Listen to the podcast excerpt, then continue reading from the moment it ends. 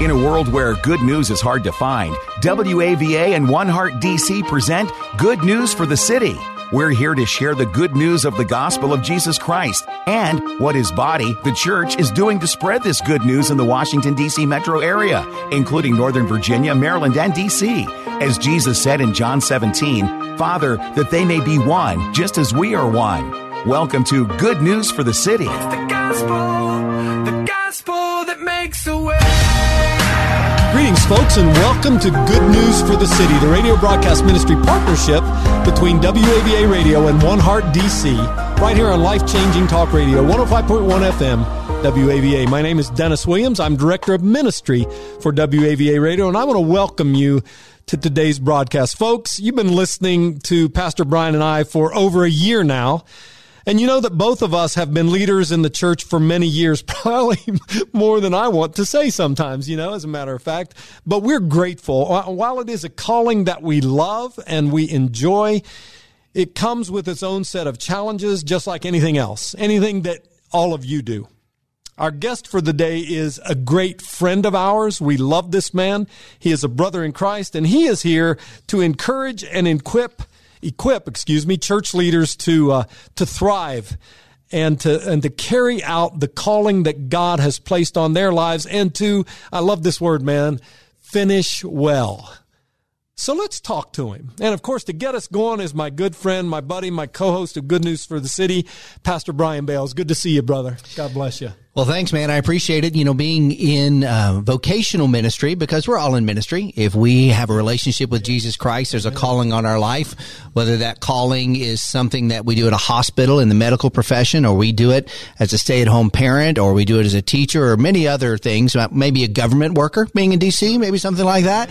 There's a calling on our life that we're supposed to be, but specifically when we're called to use what God has given us, our skills and our abilities inside of the church world.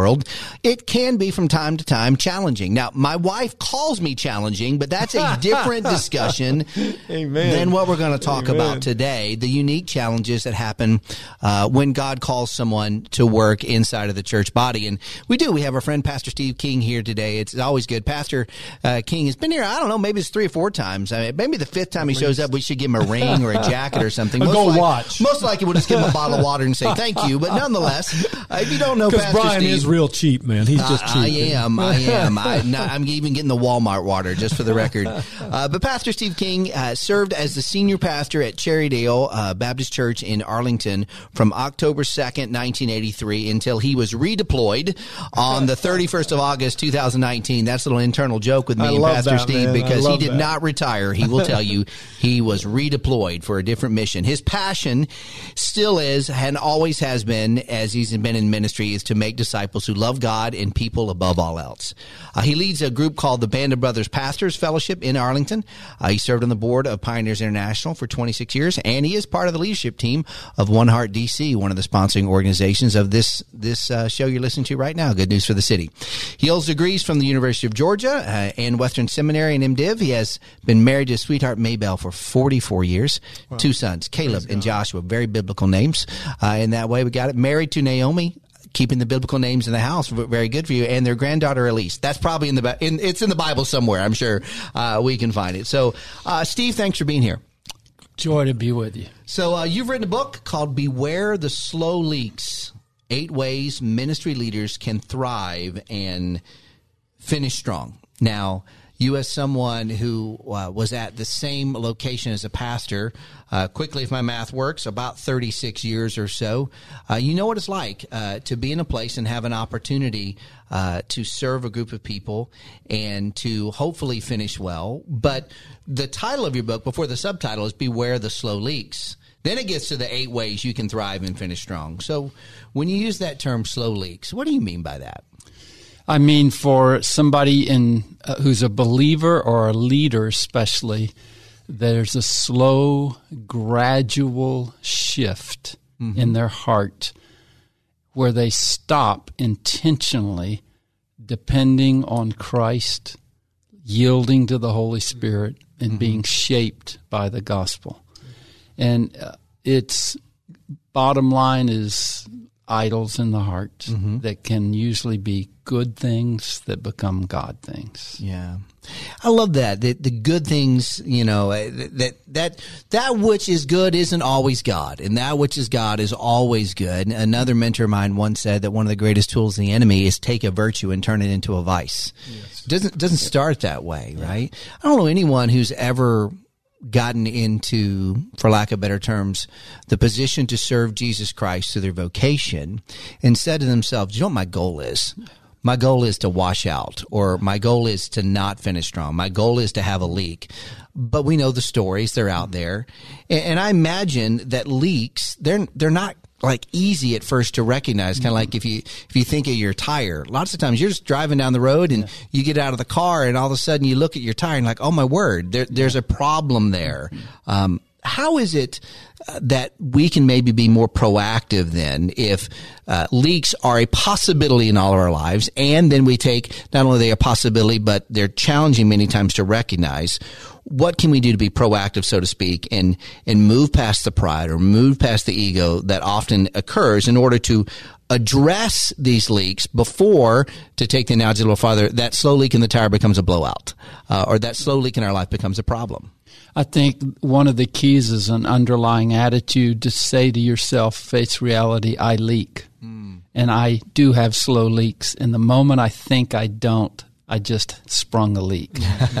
Amen. Yeah. Amen. Yeah. That old saying, that the moment that I say I'm humble, I'm not, right? Is that a little bit of that? That's probably a leak right there to that point. Now, as a pastor, you not only have had your personal experience as a pastor, but God has used you and blessed you to be in my life, and I'm grateful for it, and so many other people's lives. Now, obviously, the Band of Brothers you have in Arlington, but that expands beyond that, where God has used you to mentor, to disciple, and to draw pastors out of the shells that they're in sometimes, and to grow. As you've been doing this, what are some of the issues, the struggles, shortcomings, whatever term you want to use, as you have been working with Christian leaders that aren't necessarily visible at first to others, but that sometimes we can be tempted by? The danger that comes when we say, you know what, this is a slow leak, I know it, but I'm just going to let it ride. I think their dominant slow leaks in the ministry leaders I hang with, and I see them in my own life. In the American culture, a dominant one is the idol of ministerial success, where we compare ourselves. And pray right now for me. We do the comparison game. We make it about ourselves. We can't handle criticism anymore. We think we're the big dog, and we build our identity around a good thing, a great ministry, but not Christ, not the Holy Spirit. Other ones are secret sins, like looking at pornography, or a root of bitterness, or an unresolved conflict, and I won't fix it because I know it requires me to humble myself. Those are some common ones. There are others like mismanagement of money and not being accountable. I think some of the leading indicators are when you no longer look for and welcome feedback that you know you need to hear, but you don't want to hear it. Yeah. When you start avoiding that, you're leaking.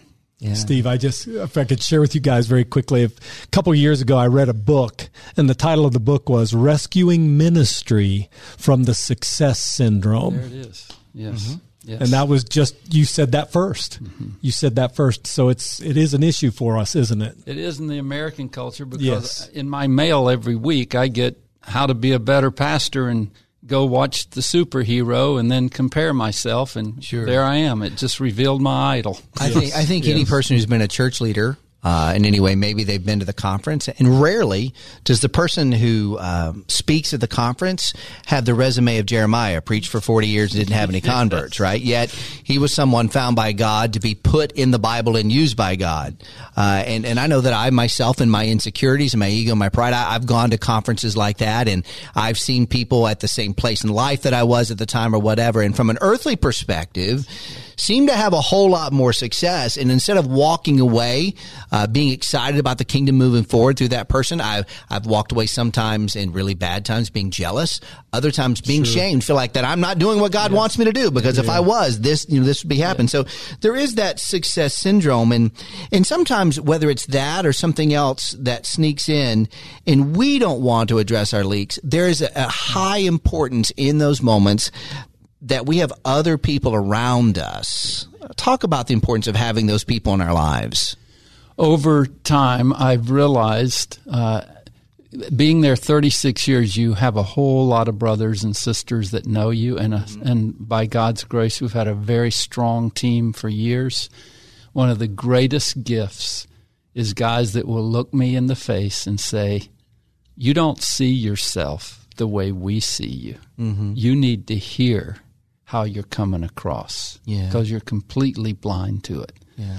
And I've had some of those over the years, and at first you get defensive, you fight back, you go home. My wife will defend me, and then she says, "They told you the truth." And you go, uh-oh. Yeah. And I think too often we wait till after the leak has turned into something more significant to try to get those people in our lives. And I think there's something to be said about having them in their lives before the leaks. Yeah. Because then we know that they know us well. And then we're not just looking for people in case of that emergency in that way. And with over your 40 years of ministry experience, I'm sure you've seen both examples. You've seen people who had people around them from an early stage before the leak, and so they could speak in and say, "Hey, how you're viewing yourself isn't, we're not questioning your heart. We're not questioning that. Right. What we're saying is there's a perception reality disconnect here that, if we don't address it, it's going to turn into something significant." Mm-hmm. That they've already been there, and they were there at the beginning. And then there have been scenarios of people that don't have that, and that disconnect isn't connected. And so unfortunately it ends with some negativity or a bad scenario. Can you share an example of, maybe without obviously names or that sort of stuff, how that occurs, maybe a story? Yeah, my book opens and closes with my mentor.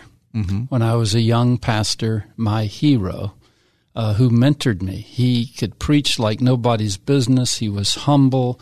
He was baptizing 100 people a year, mentoring seminarians, and I just thought he hung the moon. And after I moved here from where I was, I invited him to be a keynote speaker. I was so thrilled from my flock to meet my mentor, and he spoke magnificently, but when I got around him, he was evasive, and there was something off, and it hurt my feelings, and I wondered what's up.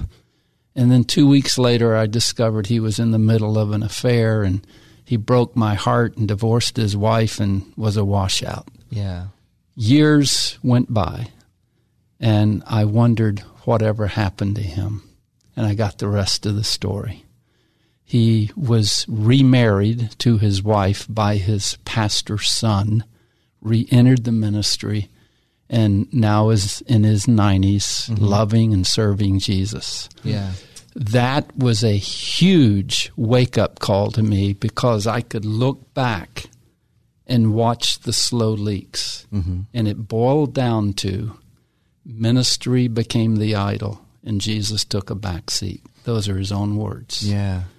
Well, you mentioned even in your book, you being very transparent, that you're not perfect. None of us are. And so about maybe some of your own personal soul leaks and how you addressed it. And I think you used the term bail your boat. Mm-hmm. Talk about that. One of my idols that I did not realize I had was that if I'm strong-willed and I'm a visionary and I want it done now. Yeah. And I can bowl over people, and I perceive myself as this mild, loving shepherd. My team says, that's not the way we see you, because if you have your mind set on something, you'll bowl us over, and you don't want to hear. That was a huge wake-up call for me, because that made me mad. Yeah. And I have a day called my 666 day, because it was June the 6th, 2006. Remember that, yeah.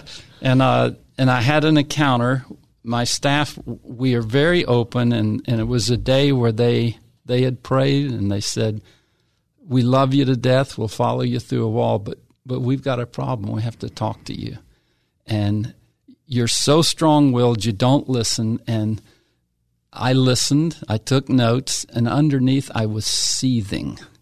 And I went home, and I thought, I'll talk to Mabel, she'll tell them they're bozos. And I told her the whole story, and she said, they told you exactly what you need to hear. Mm. May left, and I was sitting in my study at home praying, and I noticed a red book that I'd had sitting on my shelf, and it was about anger. Mm. And I read it, and it should have had my picture on the front. So I repented. I went back and told my staff what had happened in my heart, asked their forgiveness, and said, from now on, you have permission to nail me when you see me going that way. Mm. That changed the culture of our church. Wow. Because it was me. Mm. And that's one of those severe mercies, right? We maybe have heard that term thrown around before, that is something that's very difficult, very hard. It is by definition severe, but yet it's a mercy of God, because as hard and as difficult, and I've had scenarios like that in my own life where people have confronted me, interestingly enough, about anger as well. And Dennis, I don't know that you've had, and it was hard, but the fact that there is something worse than that, and that's letting that leak go on and leading to the types of things that we don't finish strong. And so in your book, you just talk about some practical tips, and specifically of 8, and we probably spend 80 minutes talking about all of them, but you know, if someone wants to, they can pick up the book, Beware the Slow Leaks, 8 Ways Ministry Leaders Can Thrive and Finish Strong. I hope that they will. But will you, if they got into the book, can you share maybe one or two of those? The first one is the bottom line for me, and there's a story attached to it. I moved to Portland, Oregon to start seminary. I was assigned a big brother in seminary. Mm-hmm. His name's Tom Heflin, and I called him up. And we chit-chatted and planned to meet, and before I hung up, he said, are you aware of what just happened to me? And I said, no, just got to town. He said, well, I just got out of the hospital. I said, really? What happened? Well, I work in a warehouse with several other seminarians, and it was Friday evening. We were shutting down. I was in the back of the warehouse. They were in the front. They didn't know I was there.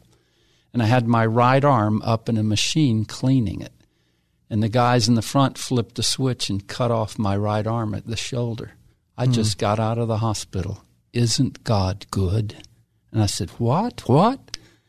And he repeated it, but with sincerity. And I thought, either you're giving me platitudes, or you're trying to impress me, or you know God. In a way, I don't know God. So I watched him for 4 years, and it was real. And that brother taught me this lesson by his life. There are only 2 ways to live. 1, he lived it. You filter everything in your life through the character and the promises of God, and you have hope.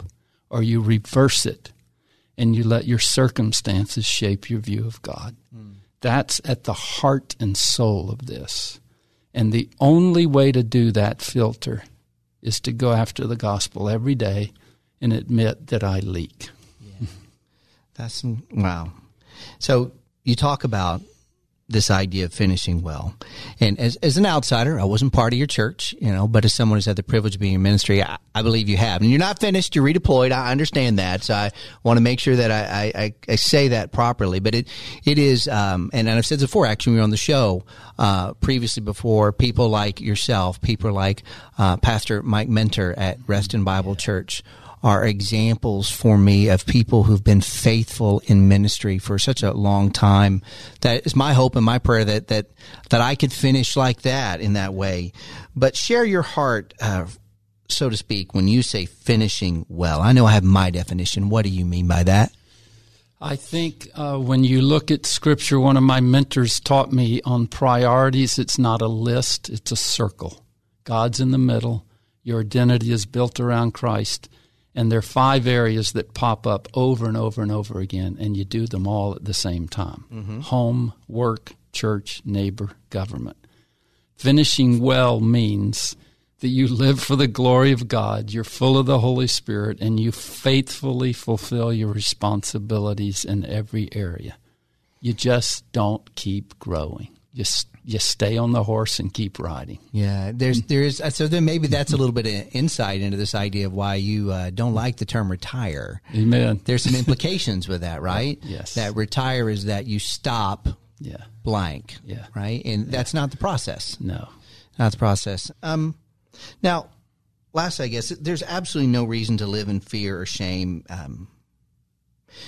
to have to say, you know, I can't admit a slow leak. And we've actually had conversations with pastors before on this show where we've talked about the additional implied pressure of a pastor in regards to whether they can be truthful about what they're struggling with, because we didn't necessarily say it in the show. It's just my observation that too often we look to pastors to be the Jesus only Jesus can be. Yeah, amen. And then pastors, when we think we can be Jesus, we get another set of issues that all come from that.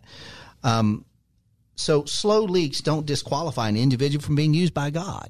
Not at all. Right, so for someone listening right now, maybe getting some examples from Scripture. One of people's slow leaks, right, or big leaks. I can think of a few probably, and how God's still using them and use them, and then how God can still use them and encourage them. What encourages me, there's only one leader in existence who never had slow leaks. His name is Jesus. Amen. Every other leader in the Bible and that we know leaks. Yes. So beware the slow leaks means face reality. You leak. You need Jesus. Discipline yourself so that you're full of the Spirit. You live out of your union in Christ, and you live for the glory of God. And only happens if you make up your mind in advance. That's what I'm going to do. And it's a daily, daily choice. Mm-hmm. I think there's one of the interesting encouragements that I hear from you that, you know, when Paul said, I'm the chief of sinners, he wasn't glorying in that statement. But there's an interesting encouragement, me as someone who comparatively looks at what I believe God is doing in my life and is using me for compared to what God used Paul to, and right, it's what my calling is compared to his, or what your calling is, your calling, Dennis. But I look at him, and that dude had some significant leaks, right? So much to the point where if it's okay to call the Apostle Paul dude, that's kind of weird just saying that. He gets it, but he knows it. But yet, right? Even after being responsible for the murder of at least one person that we know recorded in Scripture, and we know historically more, who would persecute the church, who would do all that God used him. I look at that section of Scripture, and I don't glory in saying, he's a big sinner, so I can be a big sinner. But I look at it and say, I'm not alone. Yeah, amen. Talked about the encouragement for a church leader of just confessing that all of us have slow leaks. How can help us know we're not alone? This morning, I was with the Band of Brothers, a great example. There were 7 guys there today, and one of the most transparent times we've ever had. Mm-hmm. And the first guy to go, sharing a word from the Word, was sharing about the grace of God, union with Christ, fullness of the Holy Spirit. And then he said, but I'm angry, and I'm grieving, and I'm in a transition, and it stinks, and I'm struggling. Yeah. That's exactly how to do it. Yeah. And then that opened the door. The rest of the guys, we shared our real lives, but every one of us pushed each other back to Jesus, our hope. Amen. Amen. That's the good news. That's the good news, man. Oh gosh, I could listen all day. By the way, we could talk to you all day. By the way, I had a pretty similar experience to yours. Mine was not anger. Mine was arrogance. Mm-hmm. And I had some folks who loved me enough to say, here's how you come across. People think you're perfect, and you're really just a jerk sometimes. and I was young, man. And I was like, oh my gosh, but thank God they were so kind and gracious and generous that it kind of led me away from that foolishness, right? Amen. So, get some people around you who care and who love you, folks. Amen. Like Pastor Steve has said, thank you, brother. We love you. God bless you. Thanks for being here. Hey, folks, you can hear this again on goodnewsforthecity.com or oneheartdc.org, oneheartdc.org, or wava.com, keyword good news. Go on our podcast page and you can listen to it. Or if you need any more information, you can get me at 703-807- 2266 at WAVA. Beware the Slow Leaks. Pastor Steve, where can we get this? Amazon? Yes, Amazon and the regular bookstores. Okay, yep. Great. Get it. I've read it. It's a good book. It's helpful. God bless you. Thanks again, man. Folks, thank you again. We'll see you again next week. And remember, it's the gospel that makes a way. It's the gospel that makes a way. Thank you for joining us and listening to Good News for the City, a gospel partnership between WAVA and One Heart D.C. This is a partnership movement which celebrates and seeks to accelerate the move of the gospel into the Washington, D.C. metro area. It is our prayer that through this radio broadcast ministry of Good News for the City, we will see transformed lives and communities, and more people responding to the good news of the gospel of Jesus Christ. We want to help bring unity to Bible-believing people and churches in order to multiply our impact in our city, and we would love for you to join us. You can learn more at goodnewsforthecity.com. That's goodnewsforthecity.com. Or you can go to wava.com, keyword good news. Or you can call us at 703-807-2266. 703-807-2266. And remember, it's the gospel that makes a way.